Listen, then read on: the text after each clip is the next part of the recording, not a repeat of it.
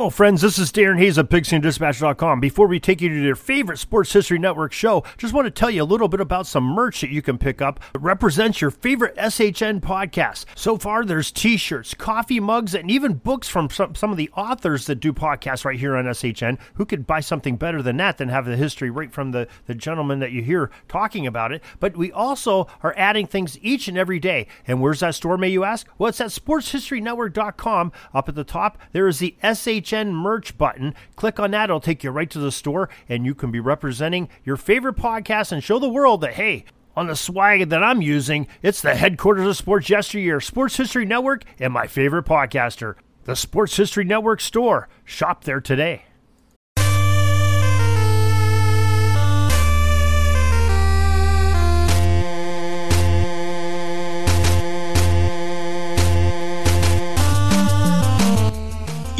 Time for Lombardi Memories.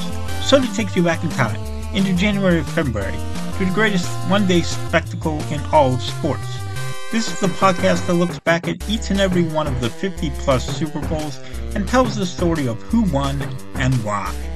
For the fan who needs more than just a box score, this podcast goes drive by drive, play by play through the most dramatic games in history. I'm your host, Tommy A. Phillips, and you can visit my website at tommyaphillips.com where you can find all of my books. Today we have Super Bowl 36, which was held on February 3rd, 2002 at the Louisiana Superdome in New Orleans between the three-time AFC champion New England Patriots and the three-time NFC champion St. Louis Rams. As always, we have a pop quiz and then homework at the end of the episode. The pop quiz pop quiz question for today is what rule involving field goals was added to the NFL rulebook as a result of this game? The answer will come at the end of the podcast. New England Patriots went 5 and 11 in 2000 and they lost their first two games to start the 2001 season. That's when starting quarterback Drew Bledsoe went down with an injury, and sixth round draft pick Tom Brady in his second season replaced him.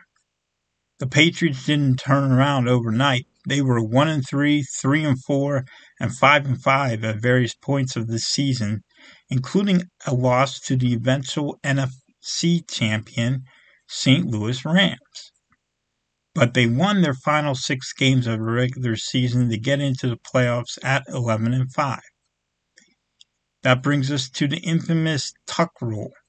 As everyone knows by now, in a snowy game in Foxborough, the Patriots trailed the Raiders by three late in the fourth quarter when Raiders defensive back Charles Woodson stripped Brady of the ball and the Raiders recovered. That play went to replay review, where the officials ruled that this play counted as an incomplete pass. That rule has since been eliminated from the rulebook, but in this case, it helped out the Patriots. Even so, kicker Adam Vinatieri had to make a long kick in the snow to tie it, and he did just that. In overtime, he made another kick, and the Patriots knocked out Oakland 16 to 13. The Patriots then went to Pittsburgh for the AFC Championship game. Brady got hurt at one point, and Bledsoe came, Bledsoe came in and led a touchdown drive. The Patriots got a touchdown off a blocked field goal, and they went on to win 24 17 to go to their third Super Bowl and first under head coach Bill Belichick. Brady threw for 2,843 yards and 18 touchdowns to go with 12 interceptions. His main target was Troy Brown, who finished just shy of 1,200 receiving yards with 101 catches. David Patten also had a big year. He caught 51 passes for just short of 750 yards. Running back Antowain Smith led the team in rushing with 1,157 yards and 12 touchdowns. As for the Rams, they started this season with six consecutive victories.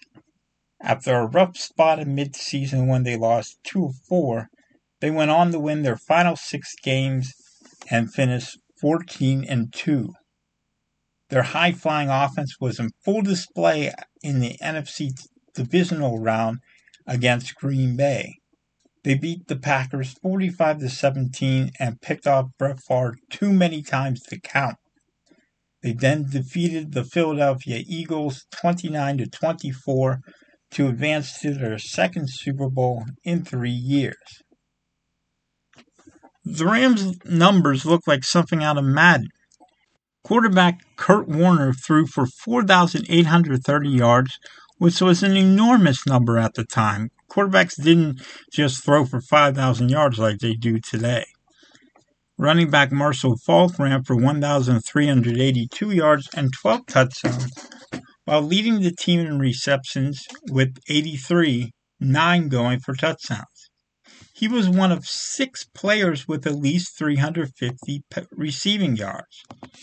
Those included Torry Holt with 1,363 and 7 scores, Isaac Bruce with 1,106 and 6 scores, and Ricky Proehl Az-Zahir Hakim, and tight end Ernie Conwell. It's not really possible to describe how dominant a team the Rams were on offense. They were the greatest show on turf, as Chris Berman deemed them. They were a sight to see and now they went into a Super Bowl against a team that they had already beaten and one that was a little lucky to be here. The Rams were enormous favorites, 14 points in fact. There was no chance the Patriots were going to pull off this upset. Well, that is until the pregame introductions. The Rams came out and had all their starters introduced to the fans at the Superdome. When it came time for the Patriots to come out come out, Pat Summerall said, And now, ladies and gentlemen, choosing to be introduced as a team, here are the American Football Conference champions, the New England Patriots. It was at that moment the nation believed the Patriots could pull off the upset. It had to be one of the greatest psych out moments in Super Bowl history. I can't help but think that Belichick had something to do with it. The Rams won the coin toss and chose to receive. Receiver Yo Murphy returned the opening kickoff out to the 39.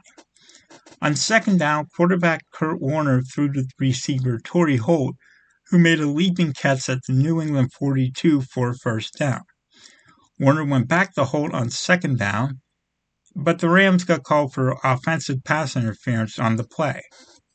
The Rams made it as far as the New England 40 after a screen pass to running back Marshall Faulk, but they had the punt.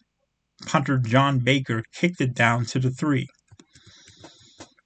Patriots quarterback Tom Brady completed the first of many Super Bowl passes to receiver Troy Brown for a first down at the 24. Running back Antowain Smith took a carry for nine yards. Then Brady went back to Brown for a first down at the 43. But that would be all the first downs New England would get on this drive. And punter Ken Walter kicked it for a touchback. Warner threw to Holt for eight yards, and Faulk picked up the first down. Warner then hit receiver Isaac Bruce on the third down pass at the 47. Next, he passed for Faulk and got 14 more yards. Rams got as far as the Patriots' 32 before Warner's third down pass for receiver Ricky Proehl fell incomplete. So, kicker Jeff Wilkins made a 50 yard field goal, the third longest in Super Bowl history. St. Louis led 3 0. The Patriots went 3 and out, and St. Louis got the ball back at their own 22. Faulk ran on three plays in a row, getting a first down. Patriots defensive end Bobby Hamilton then came up with a sack of Warner as the first quarter came to an end. Warner threw to receiver Az-Zahir Hakim for a first down at the New England 39. He ran a draw for five more yards, but his third down pass was deflected and nearly intercepted by linebacker Mike Vrabel. Wilkins tried a 52 yard field goal, but this one he hooked to the left. The margin remained three. The Patriots got a first down on a Rams holding penalty before getting called for holding themselves. That killed their drive, and Walter punted it down to the 19. Faulk ran it a couple times, getting 5 and then 15 yards, getting a first down at the 39. But in the next play, Warner faced heavy pressure from Vrabel, and he was forced to get rid of the ball quickly. Defensive back Ty Law stepped in and intercepted his pass along the sideline, returned it 47 yards for a touchdown. The Patriots took a 7 3 lead with that pick six. Warner came back with a pass to Holt for a first down at the 41 after bobbling the snap. He then hit Hakim for nine yards, but Faulk was stopped by linebacker Teddy Bruschi for no gain. On third down, Warner's pass was caught by Patriots defensive back Lawyer Milloy, but out of bounds, so no interception on the play. The Rams punted it down to the 15. Smith took a pitch for 11 yards to start the next drive. He get very close to another one, which fullback Marc Edwards picked up on a carry up the middle. Brady got sacked by defensive linemen Tyoka Jackson and Leonard Little, and the Patriots had the punt after the two minute warning. After getting a first down on a penalty, Warner threw the Proehl for a substantial gain, but then he fumbled, having the ball knocked out of his hands by an opposing helmet. Defensive back Terrell Buckley recovered the loose ball and returned it to the St. Louis 40. Brady then fired to Brown for a first down at the 24. Tight end Jermaine Wiggins pulled one in at the 16, and running back Kevin Faulk took a pitch behind a fantastic block by tackle Grant Williams, got a first down at the 8 yard line. So now Brady at first and goal, and he goes to the right corner of the end zone, completes it to receiver David Patten for a touchdown, and the Patriots went to the locker room with a 14 3 lead. After one of the most iconic halftime shows of all time with U2 and a tribute to the victims of the 9 11 attacks, the Patriots got the second half. They got the second half kickoff. Smith ran for eight yards in the first play, and then he ripped off a 13 yard run into St. Louis territory. But that was it for the Patriots on the drive, and they were forced to punt. After getting flagged for holding, the Rams took a first down on a pass to Hakim at the 28. Next, Warner found receiver Isaac Bruce for a first down in midfield. However, that drive stalled when defensive tackle Richard Seymour, along with Vrabel, sacked Warner. The Rams kicked it away inside the New England 20. Smith ran for a first down off left tackle beyond the 35. Patten then followed with a reverse that he took down to the Rams 43. Smith got five more yards, but the Rams couldn't make it past the Rams 38 yard line. So they chose from there to punt, and this kick went for a touchback. Faulk ran for 12 yards to start the new drive, then he added another 14 yard run later. Warner threw the hole for five yards, but on the next pass he got picked off. Defensive back Otis Smith picked it off and returned it to the St. Louis 33. The Patriots then moved into field goal range after a 10 yard pass from Brady to Brown, and and then they tried a halfback pass play. Kevin Kevin Faulk tried a halfback pass, but he got tackled for a loss before he got it off. Now, he did pick up some of those yards back on a direct snap, but it all led to uh, Vinatieri kicking a 37 yard field goal, and that extended the Patriots' lead to 17 to 3. Warner started the next drive with a 15 yard pass to Bruce. Faulk ran for another seven, as the team switched sides for the fourth quarter. Warner then found Hakim down the middle, got a first down, And then he threw the tight end Ernie Conwell, got nine more yards. After running back James Hodgins picked up a first down, Warner hit Faulk to go down inside the 10 with another first down.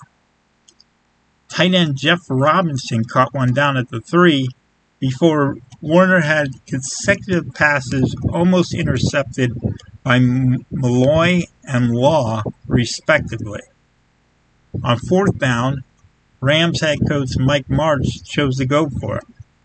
Warner was chased out of the pocket and he had ball knocked out of his hands at the one.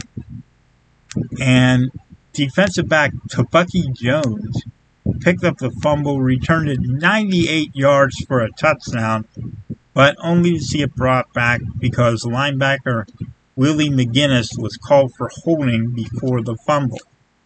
Changed the game completely right there because it would have been 24 to 3. Two plays later, though, Warner ran it in on a quarterback draw, and now it's just 17 to 10 with 10 minutes to play.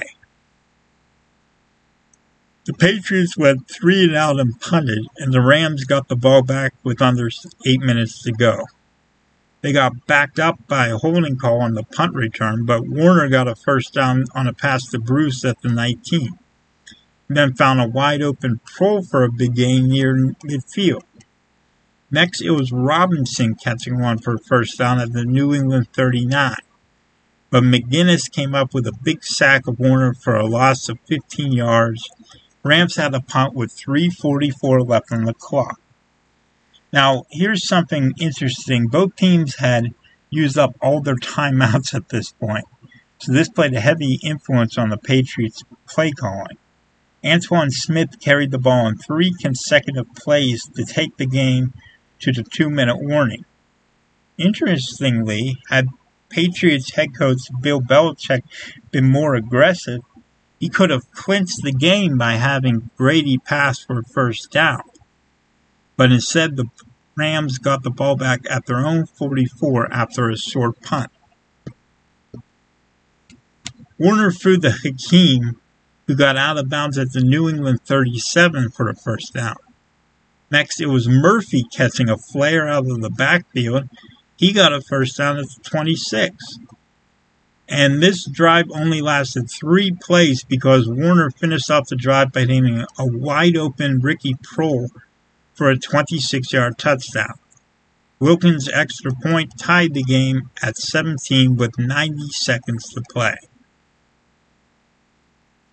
After Troy Brown returned the kickoff to the 17, the Patriots had exactly 81 seconds to work with and no timeouts. Fox announcer John Madden almost begged the Patriots to just sit on the football and play for overtime. This conservative approach didn't make much sense, though. The Patriots would be playing for a 50 50 shot at getting the ball to start overtime, decided on a coin toss. Instead, Belichick and Brady got aggressive. Brady threw short to running back uh, J.R. Redmond twice, and on the second one, Redmond got a first down at the 30. Brady spiked the, the ball and stopped the clock at 41 seconds to go. Mexi got off another short pass to Redmond. He somehow got out of bounds, reached for the sideline, hit it with the ball out of bounds at the 41 with 33 seconds left. That was the first down, by the way. Brady threw incomplete under pressure to set the clock back to 29 seconds. On his next pass, though, he found Troy Brown over the middle, got a first down to the Rams 36 with 21 seconds left. He got out of bounds as well on the play, stopping the clock. Brady hit tight end Jermaine Wiggins for five yards at the 31 then got up and spiked it with seven seconds left. On came Adam Vinatieri for the biggest kick in Super Bowl history. I know the Colts had a kick for a Super Bowl victory as well, but it was a short one from Joe, Jim O'Brien. His, his was a chip shot, whereas Adam Vinatieri was kicking a 48 yard field goal this playoffs have been all about Vinatieri and his clutch kicking. No way he was missing this one. His kick was absolutely perfect, and the clock read zeros.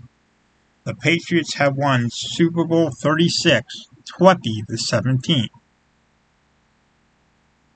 Vinatieri kicked that field goal with seven seconds left, and the ball hit the net behind the goalpost with two seconds left.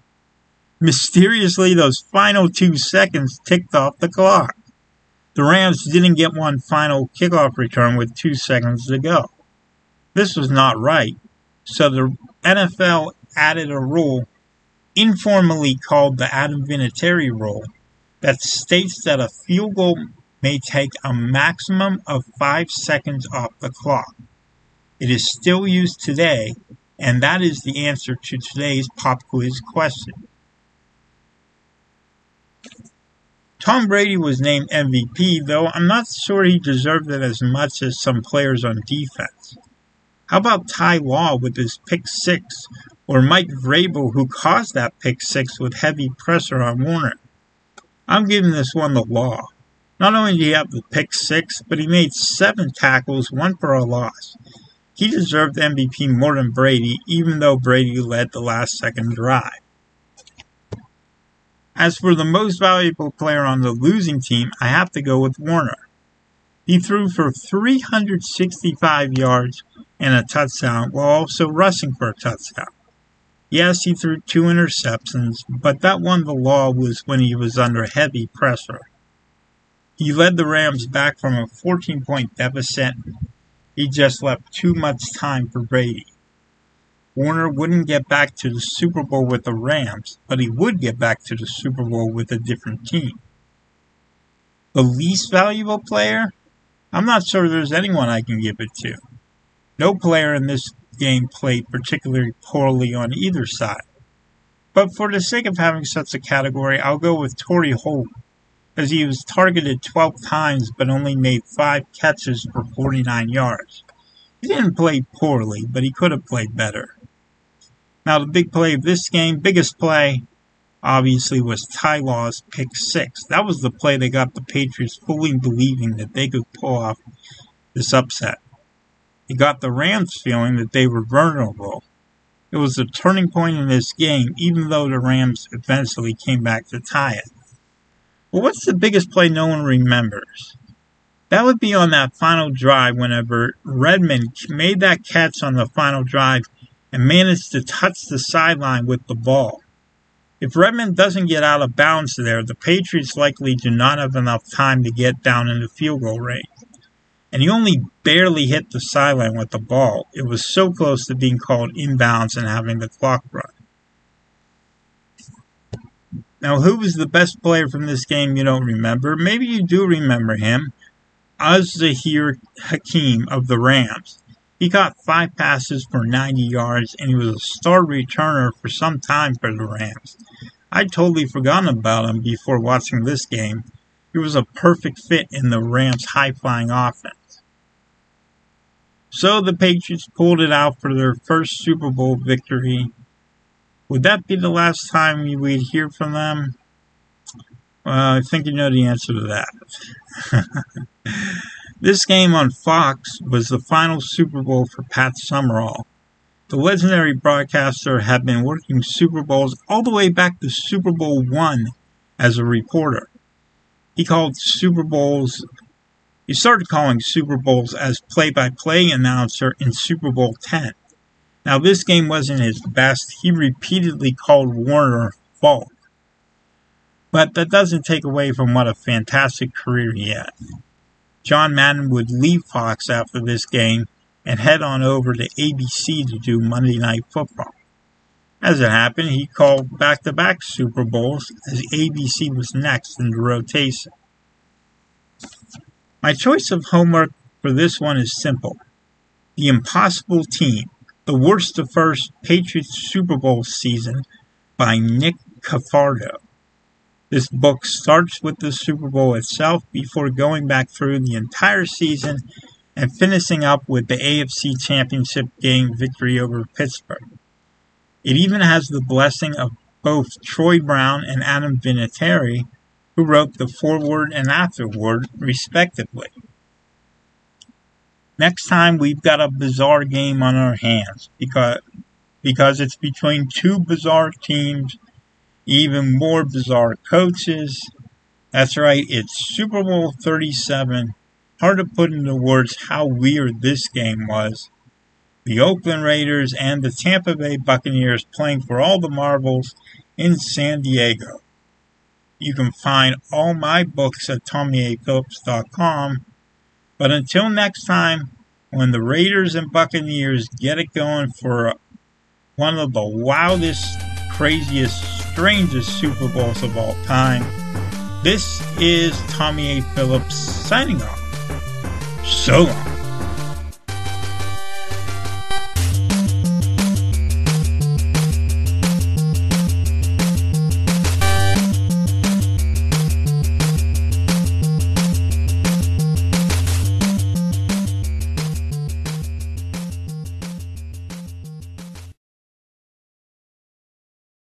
Hey there, sports history fan. This is Arnie Chapman, aka the Football History Dude, and I wanted to thank you for stopping by to listen to another episode here on the Sports History Network. Our podcasters are passionate about uncovering and sharing sports stories from yesteryear. And if you didn't know it already, we have over 30 shows across the network covering all sorts of sports history topics. In fact, here's a glimpse into one of our awesome podcasts here on the network. Each week, the official Football Learning Academy podcast will take you deep into the history of pro football through interviews with players, coaches, or administrators in the NFL, as well as interviews with Pro Football Hall of Fame selectors, authors, and historians. You'll learn how the game evolved and important moments that shaped the sport into what it is today. And don't miss the Pro Football History Nugget of the Week. Listen to the official Football Learning Academy podcast on the Sports History Network. How about that? I bet you're super hyped to go listen to that new podcast, right? Well, to learn about this show and all the other podcasts on the network, head over to sportshistorynetwork.com forward slash podcast. Again, that's sportshistorynetwork.com forward slash podcast. Head over there today to find your next favorite sports history podcast.